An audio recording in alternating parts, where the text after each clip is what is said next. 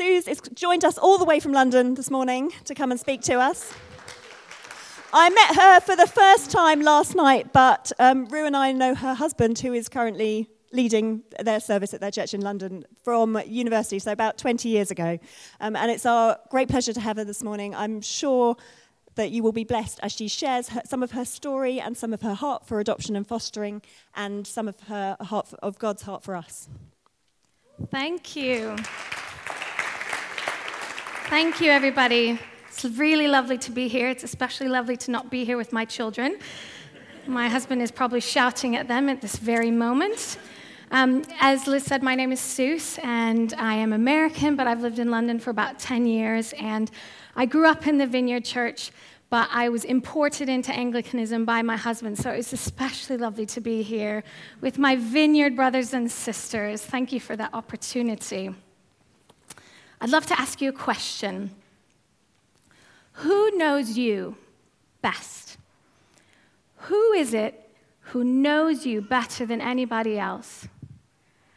Your good bits, your bad bits, your grumpy in the morning bits. Who knows you? Is it your spouse, best friend, son, daughter, partner? Who knows you? Um, I'm married because of a moment of knowing. Um, many, many, many moons ago, I was sitting in a coffee shop with um, an incredibly awkward young man, and he was making a joke about someone he fancied, and I didn't rise to the challenge, the bait of that joke. And apparently, he had a moment where he, he thought to himself, She knows me better than anyone else. Um, and then he was weird for several weeks, and then we started dating, and here we are now. But there was that moment, that moment of thinking, She knows me better than anyone else, and how precious that felt. I want to talk to you today from a psalm. It's my favorite psalm of all. And if I had to name this psalm, it would be being known. And that's Psalm 139. If you have um, digital Bibles or anything out, you can take that out there. We'll have it up here on the screen. And I'm going to read it out to you. It's a bit long, but just enjoy it. These Psalms were written for a congregation together to be listening to, much like we've, we've worshiped here now. And as I'm reading it, notice that there are four really distinct sections within the psalm, and we'll dig into that a little bit later. So let's read Psalm 139. O Lord, you have searched me and you know me. You know when I sit and when I rise, you perceive my thoughts from afar. You discern my goings out and my lying down. You are familiar with all of my ways.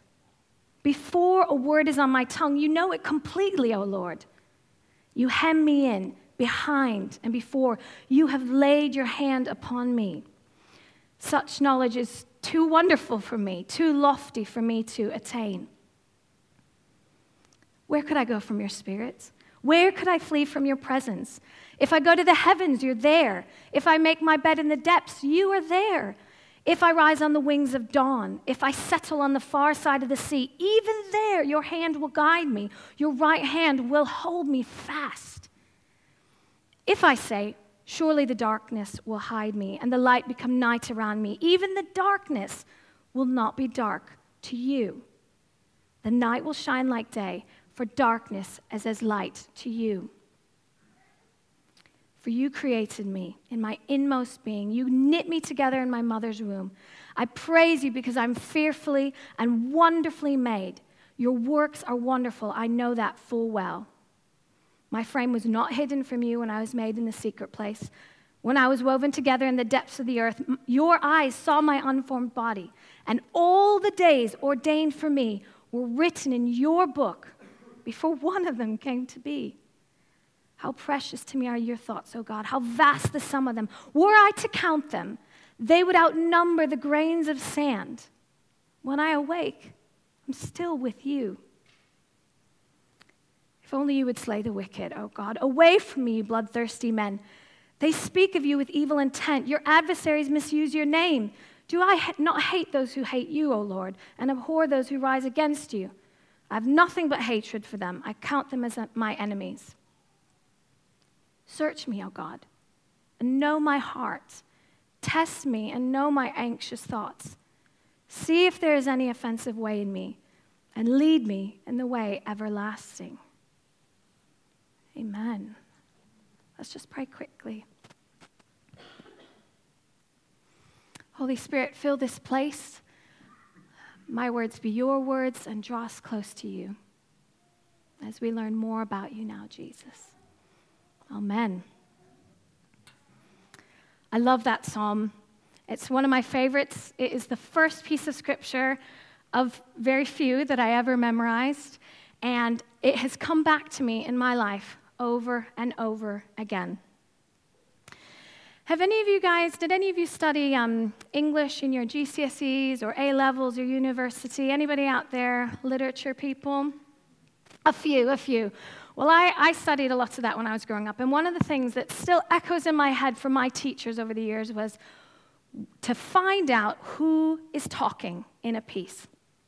Who is the narrator? Who is speaking? And in this psalm, it's really clear. This is a personal psalm. This is about me. This is about the first person. Verse 1 Oh Lord, you have searched me, and you know me. You know when I sit, you know when I rise.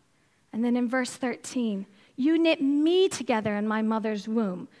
I praise you because I am fearfully and wonderfully made. This is an I psalm. This is a psalm that all of us can read in first person for ourselves. But it's not just about me, it's about God as well. Capital Me, capital G. You have searched me. You know me. You know when I sit. You perceive my thoughts from afar. This psalm is God and me, you and God coming together.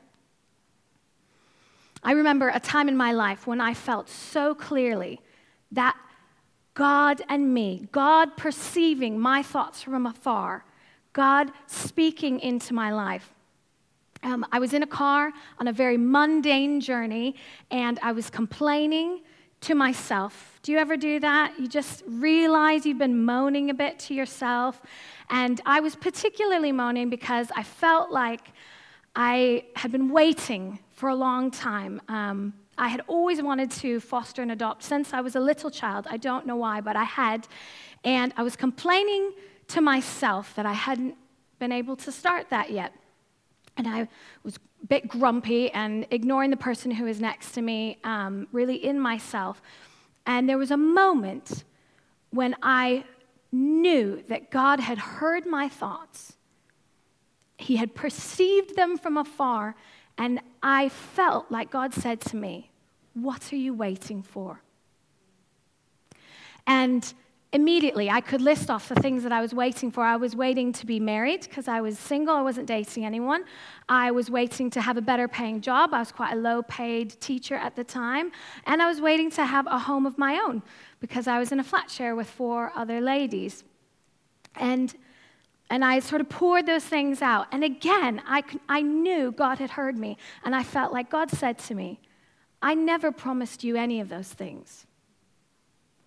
And that moment was the moment that changed my life because I knew that God had heard me, He knew my thoughts from afar, and that I could step forward in this really crazy thing and begin the process of becoming a single 25 year old foster parent.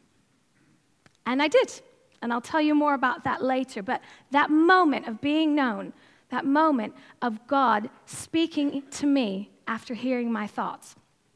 And there are moments like that for all of us here, moments that we can all, all reach. And that's one of the things that this psalm is so special. You know when I sit, you know when I rise, you perceive my thoughts from afar. Let's go back to the psalm for a minute. As I, as I was reading along, you might have noticed those four distinct sections in the psalm. And the first one, well, if you look at the psalm as a whole, you can see that there's a top and a tail to the psalm. It's four distinct parts, but it's all brought together in one. The first verse, verse one, you've searched me, Lord, and you know me. And then the very last verse, search me, O God, and know my heart. Search me and know me. That is what this is about. And we all want that, don't we? We all want to be known. We all want to have our inner beings known. Now, the idea of being known is, is quite confused in our modern society, and quite often it's confused with the idea of being famous. Is being known being famous? Albert Einstein said, It is strange to be known so universally and yet be so lonely. Marilyn Monroe said, It scares me. All those people, I don't know, sometimes they're so emotional. I mean, if they love you that much without knowing you, they can also hate you the same way. I have feelings too, I'm still human. All I want is to be loved for myself and for my talent. Tim Keller says, To be loved but not known is comforting but superficial. That's being famous. But to be known and not loved, that's our greatest fear. The idea of being known, ultimately, that is what we all want if, if we could be confident that we weren't going to be rejected. If we could be confident that we were still going to be loved. To have no secrets, nothing hidden, nothing to be embarrassed by, but still completely accepted. That is the dream. And yet, here it is. Here it is in Psalm 139. And that first section is all about how God knows everything about us. He is all knowing. You know when I sit, you know when I rise. You perceive my thoughts from afar. Before a day of my life was there, you knew about it even the words on our tongues. God does know. He knows everything. He knows everything about you. He knows everything about me. He knows what you thought about when you woke up, what you, why you chose what you did to wear, what you're going to eat for breakfast, unless you're like me holding out for the donuts, what you will eat for breakfast. he knows where you're going to be tomorrow. And he will be with you there. Says, You hem me in behind and before. And that image, that hemming in behind and before, it, it's the image of how you would cup something very fragile, like a butterfly, something very carefully holding it in your hand to keep it safe. That is how God holds us. That is how He holds you.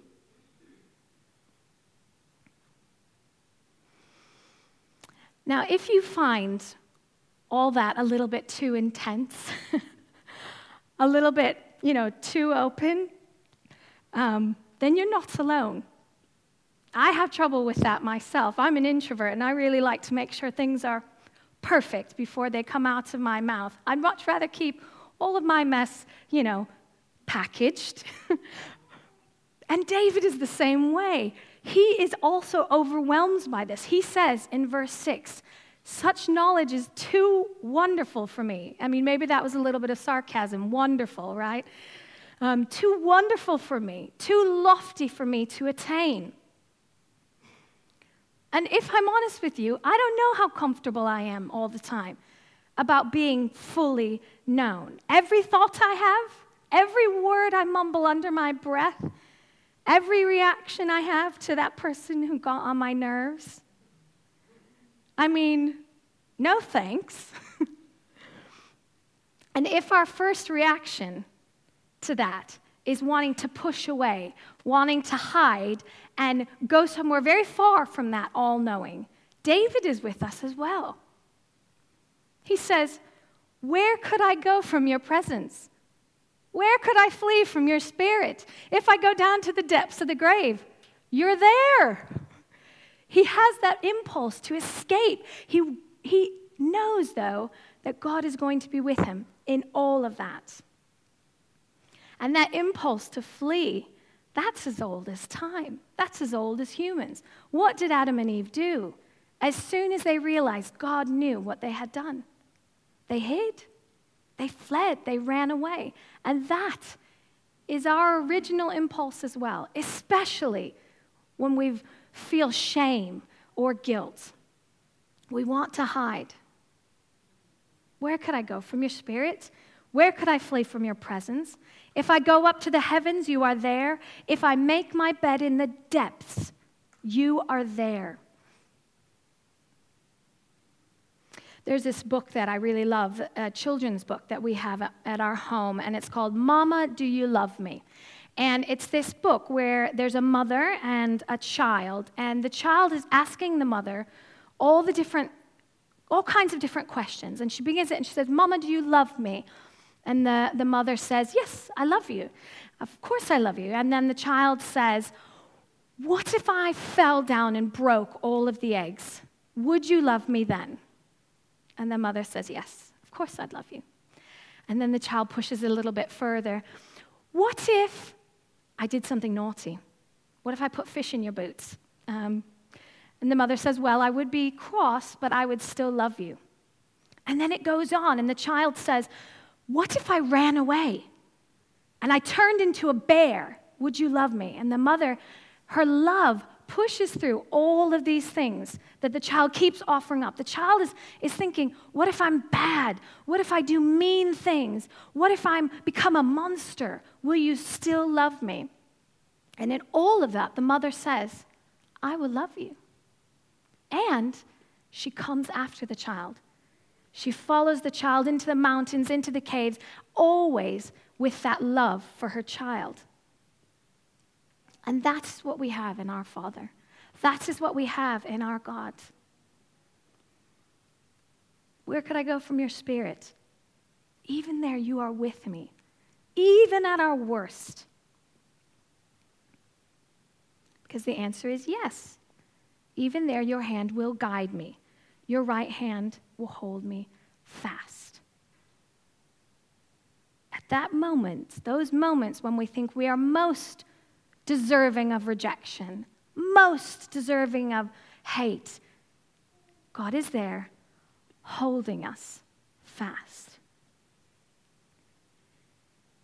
And that's because not only is He all knowing, He is all present. And that's the second section of this psalm, talking about how He is always with us, all present. And I love the echoes that we find of this psalm in Romans 8:38.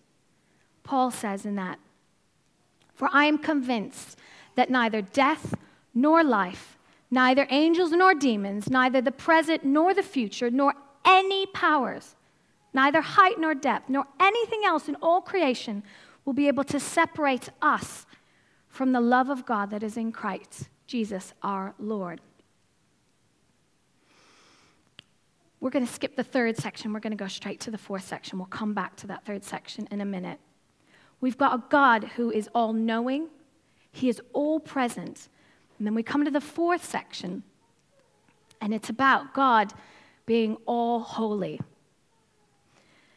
Now, this section is a bit awkward, particularly for, you know, our Britishness. You read the psalm and, you, and it, it's quite warm and fuzzy until this section. You know, you know me, you love me, yay. And then you come to this section where he says, you know, I abhor my enemies, destroy them. And, and he's really full of rage and he's really full of anger. And there's a lot we could unpack in this section here. We don't have time for that, but just a couple of thoughts to, to help you think about this section.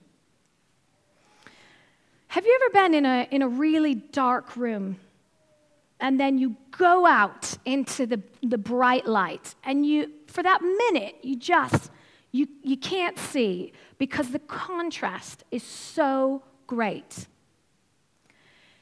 David, the author of this psalm, is so close to his understanding of God being all knowing, all powerful, this incredible God that he just, the contrast is too big for him as he looks at the people who do not love God, as he looks at those who are far from God.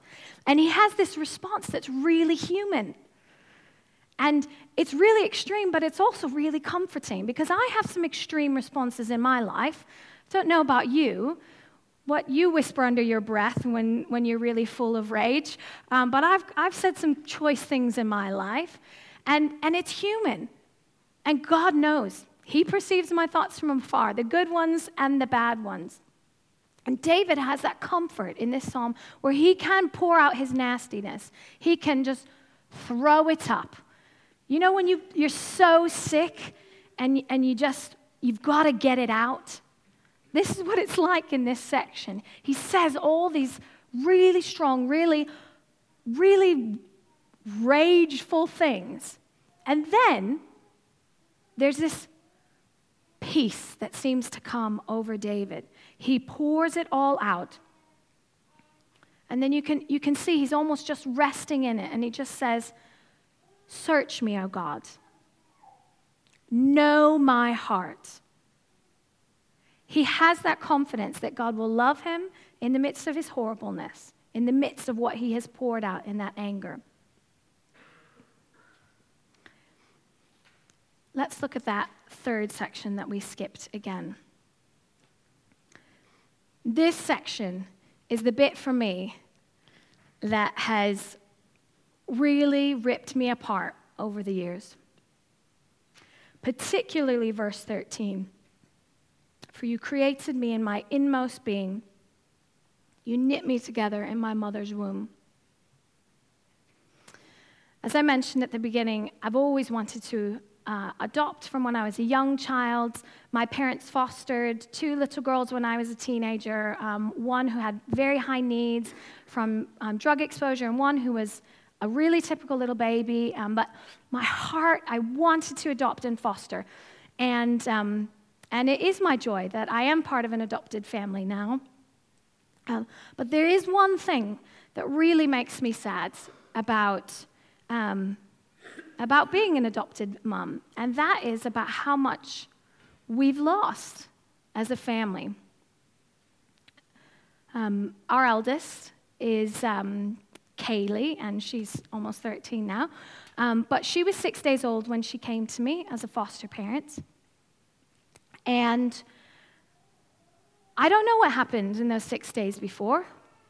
I don't know what happened when her mom was pregnant those things are lost to me. And so I come back to that verse You knit me together in my mother's womb, and I have comfort because I know that, that God knit my daughter together in her mother's womb. I know that He was there planning those days for her life. So, after I had that conversation with God, where I was complaining to him, and he said to me, um, What are you waiting for? I felt like it was, it was a permission for him that I could wait. Wait is fine, there's nothing wrong with waiting, but that I didn't have to. So I began the process of becoming a foster parent. And um, there were a lot of hoops to jump through, and um, it was pretty crazy. And I had a lot of people lovingly discourage me. Um, I had one lady say to me, Well, you'll kiss your dating life goodbye, um, which was really encouraging. But, um, but I, I, I pushed on through that. And there was one particular time where um, I was at work. I was um, teaching in the equivalent of a children's center, and I was at work with one particular little girl, and she and I were cleaning up a mess, and she said to me, really out of the blue, she said, um, I had a dream about you last night. And I, um, you know, was making conversation. Children say a lot of random things. Oh, what was your dream? And she said, um, well, in my dream, you went to the hospital with your sister to get a baby. And I said, okay, um, fine. Um, because her mama just had a baby, so you know babies were on her mind, and she you know thought babies popped out all over the place. Um, but she knew I wasn't pregnant because she had asked everyone, including the you know pot-bellied delivery man, whether um, he was pregnant. So she knew I wasn't, and she knew you had to be pregnant to have a baby. Um, so I said, okay, well, what did the baby look like? And she said, um, it was a brown baby. And I said, okay. And went on, and I wrote it down, and I um, told a couple of friends um, about it, but I didn't really think much about it. I, I at the time, interpreted it as um, God basically saying, I'm with you in this process. I'm, I'm with you. I know your heart. I know you want to be a mom, and, you know, sort of a vague comfort. And, and I went on from then. And I continued the process, and there was one day when I was at work and I was at lunch and I got this phone call. And I wasn't even approved yet as a foster parent. I still had to do a physical because in America you have to pay a lot of money just to see a doctor. Thank you, NHS. Um, and I got this phone call, and it was a social worker, and she said, We've got a baby for you. Can you pick her up tonight? Um, and I was 26 by that time. I was there was nothing in my life for babies at that time. And I ran home, and I had a small group meeting at my house last night, and I was like, sorry guys, I'm getting a baby. And, um, but they still came to my house anyways. And, and I went to the hospital, and um, I went with my sister, and I picked up this baby, and she was brown baby. And I didn't even realize it at the time. But several months later, I looked back on that. And do you know that dream was eight months before?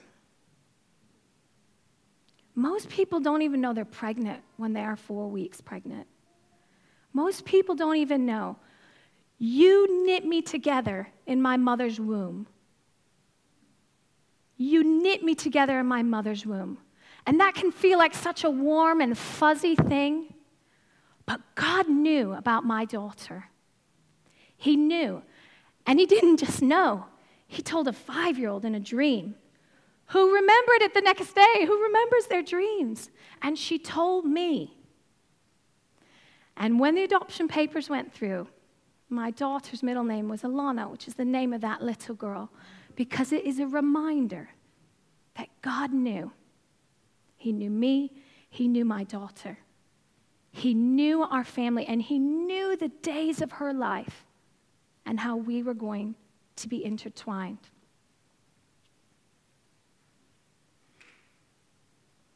So maybe those six days before I met her, that pregnancy, maybe it wasn't lost after all. Because God knew. He knew, and he wanted to tell me that he knew. You knit me together in my mother's womb. I praise you because I am fearfully and wonderfully made. And here's the thing that promise is for you. That promise is for every one of you here. Who knows you better than anyone else? Who knows your bad bits, your good bits, your fearfully and wonderfully made bits? Who knows? God knows. And He knit you together and He brought you here. And no matter where you are today, whether you are in the depths of the grave, emotionally, whether you feel like all you can do is run away because it's too much. You don't want to be known. That is too much. He is there with you, He is here with you.